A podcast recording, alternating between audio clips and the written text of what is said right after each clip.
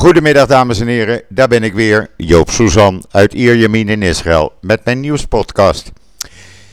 Ja, eerst even het weer. Nou ja, heel even dan maar. 32 graden, zwak briesje, het is heet. En op dit moment woeden er op 7 plaatsen rond Jeruzalem enorme bosbranden. Op mijn Twitter-account hou ik dat constant bij met video's, foto's en artikelen. Het zijn hele grote bosbranden. Er zijn nu ook brandweerlieden uit andere delen van Israël onderweg. De snelweg tussen Tel Aviv en Jeruzalem is gestremd. Treinverkeer is stopgezet. Voor mensen die wel eens in Israël zijn geweest, het brandt rond Abu Ghosh. U weet wel, de Arabische stad of stadje waar vooral in het weekend tienduizenden Israëli's heerlijk Arabisch gaan eten. En het brandt ook aan de andere kant van Jeruzalem, laten we het maar zo noemen, oostelijker.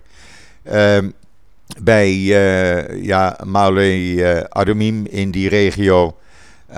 Het zijn enorme branden en ik hoop echt dat de brandweer het lukt met behulp van de blusvliegtuigen om de schade beperkt te houden. Maar het gaat erg snel, mede door de wind.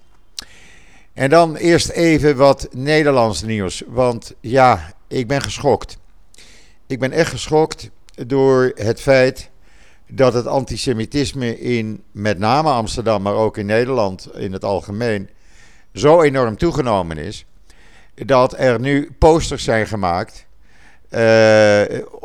tegen het antisemitisme. Maar wat blijkt, die posters die werken als een soort rode lap voor antisemieten. En de antisemitische bedreigingen zijn niet van de lucht. Ik hoorde vanmorgen, sprak ik Esther Voet even en die wees mij erop dat er deze week, morgen te koop, vrijdag te koop in de winkels en online, in het NIW, artikelen staan, interviews met moeders van kinderen die niet meer naar school durven, omdat ze gepest worden om hun Joods zijn. Kunt u zich dat voorstellen? Kinderen die niet meer naar school durven. Kinderen die tegen hun ouders zeggen, ik wil niet meer Joods zijn. Ik wil katholiek worden of christelijk. Dan word ik niet meer gepest. Dat is de sfeer in Nederland, dames en heren. Zo erg is dat. En die posters, ze zien er fantastisch uit. Ik vind ze erg goed. Erg duidelijk ook. De tekst luidt, antisemitisme is niet meer zo over straat kunnen. Dat betekent met een keppeltje op. Maar of het gaat helpen, ik denk, als je nu al ziet wat er op social media gebeurt. Ook op mijn Twitter-account, nadat ik gisteravond die foto online had gezet.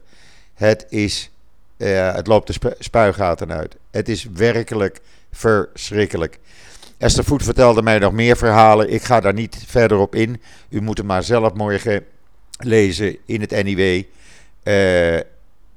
Hopelijk ook online. En anders even naar de boekhandel gaan om het NIW te kopen. Of het NIW even bellen.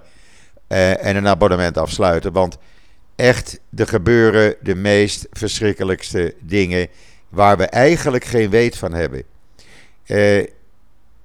Ik stond perplex toen ik die verhalen hoorde. En ik kan me niet voorstellen dat in het Nederland van 2021, het Amsterdam van 2021, dat het antisemitisme zo erg is geworden dat kinderen niet meer naar school durven. Dat is verschrikkelijk.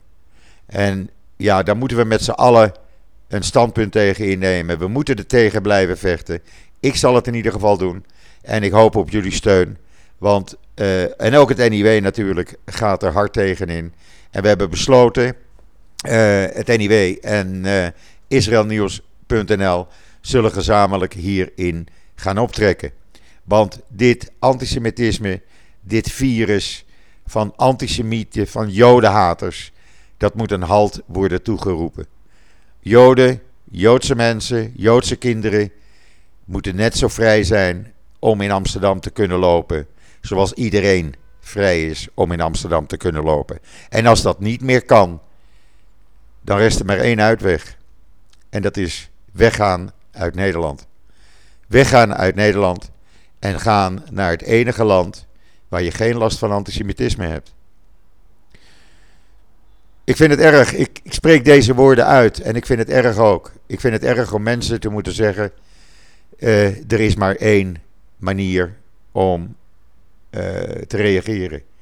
Maar als het onleefbaar wordt voor Joden, dan moet je niet meer in Nederland blijven. Dan gaan we nu even naar het Israëlische nieuws, want hier gebeurt ook van alles. De leiders van de ultra-orthodoxe partijen die hebben Bennett aangevallen. Met name Bennett, omdat hij een keppel draagt. Maar van Bennett is bekend dat hij, ja, laten we zeggen, wel religieus, maar vrij religieus is. Hij gaat daar nogal makkelijk mee om. En waarom vallen ze hem aan? Ze beschuldigen hem van goddeloosheid. Het zijn hysterische uitbarstingen waar ze mee kwamen. Want hij is slecht voor de staat Israël. Ik denk dat het alles ermee te maken heeft met het feit dat ze merken, die ultra-orthodoxe partijen, dat hun subsidies niet meer zo royaal verstrekt gaan worden. Lieberman wordt minister van Financiën. Nadat komende zondag om 4:00 de nieuwe regering wordt beëdigd.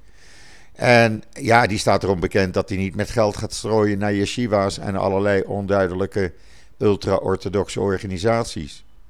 Daarnaast heeft de nieuwe regering gezegd dat ze wat makkelijker om zullen gaan met bijvoorbeeld toestaan van beperkt openbaar vervoer op Shabbat. Opening van supermarkten op Shabbat en andere winkels, indien men dat wil. Dat men lokale rabbijnen meer betrokken wil hebben in plaats van het opperrabbinaat.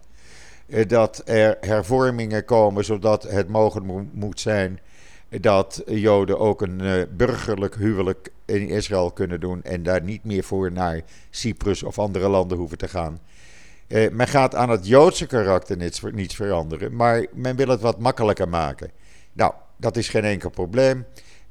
Zo'n 12-13% van de bevolking is ultra-orthodox. Het grootste gedeelte van de Israëlische bevolking is traditioneel seculair. En dat betekent dat iedereen wil doen op Shabbat wat hij of zij wil doen. En dan moeten ze niet gaan schreeuwen, die ultra-orthodoxe leiders gisteravond, dat Bennett de Shabbat gaat vernietigen, het opperrabbinaat gaat opheffen en de kashrut en het volk van Israël zal gaan verscheuren, want dat is niet waar. Het heeft er alles gewoon mee te maken dat als deze nieuwe regering van start gaat, zij hun geld kwijtraken. Likud aan de andere kant is ook nog bezig om te proberen om die nieuwe regering tegen te gaan. Die hebben 3 topplaatsen gereserveerd op hun lijst voor overlopers. Zij hopen dat er mensen van Bennett's partij of de partij van Gideon Saar alsnog zullen gaan overlopen. Zodat er geen meerderheid in de Knesset is. Die meerderheid is maar 1 of 2 stemmen, dus het is krap. Daarnaast blijft Netanjahu als een soort Trump beschuldigen dat er fraude is gepleegd, dat er stemmen zijn gestolen. Nou, dat is allemaal niet waar. Maar goed, hij merkt ook dat als het gaat zoals het nu gaat, er komende zondag om 4:00 een einde is gekomen aan zijn 12-jarig bewind en hij in de oppositie moet. We zullen zien hoe dat de komende dagen gaat aflopen, want spannend is het, moet ik u zeggen. Er wordt nog steeds gedemonstreerd tegen leden van de nieuwe regering, tegen steunpilaren van de nieuwe regering, in de hoop dat zij alsnog zullen meestemmen met de Likud. Het ziet er niet naar uit dat dat gaat gebeuren, maar dat hoopt men bij de Likud.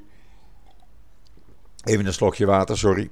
En het is nog geen zondag, dus we moeten nog even geduld hebben. En dan, de economie gaat goed in Israël.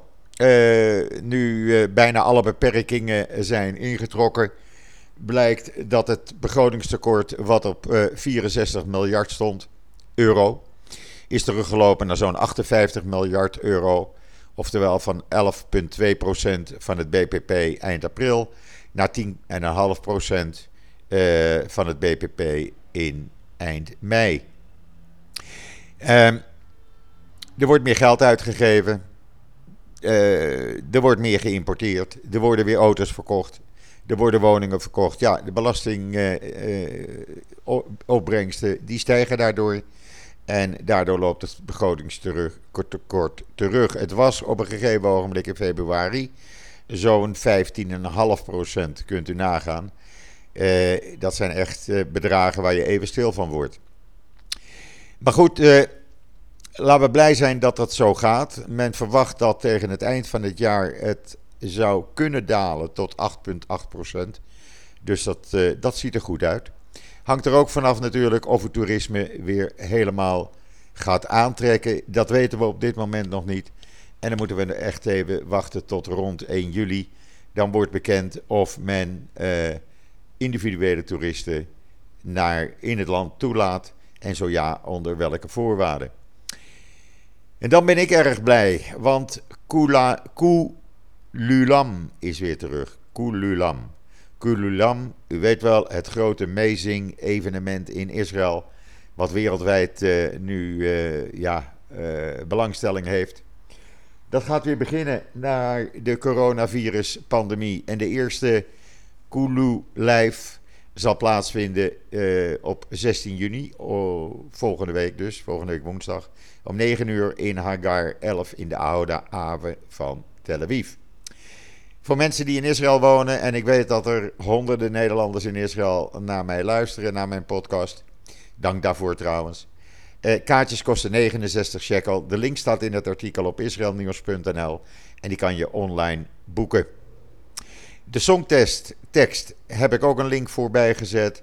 En de video met de song die gezongen gaat worden, die staat er ook. Ik ben al aan het oefenen gegaan. En dit is gewoon feest. Mensen, als u in Israël bent, kijk wanneer Koolulam weer speelt.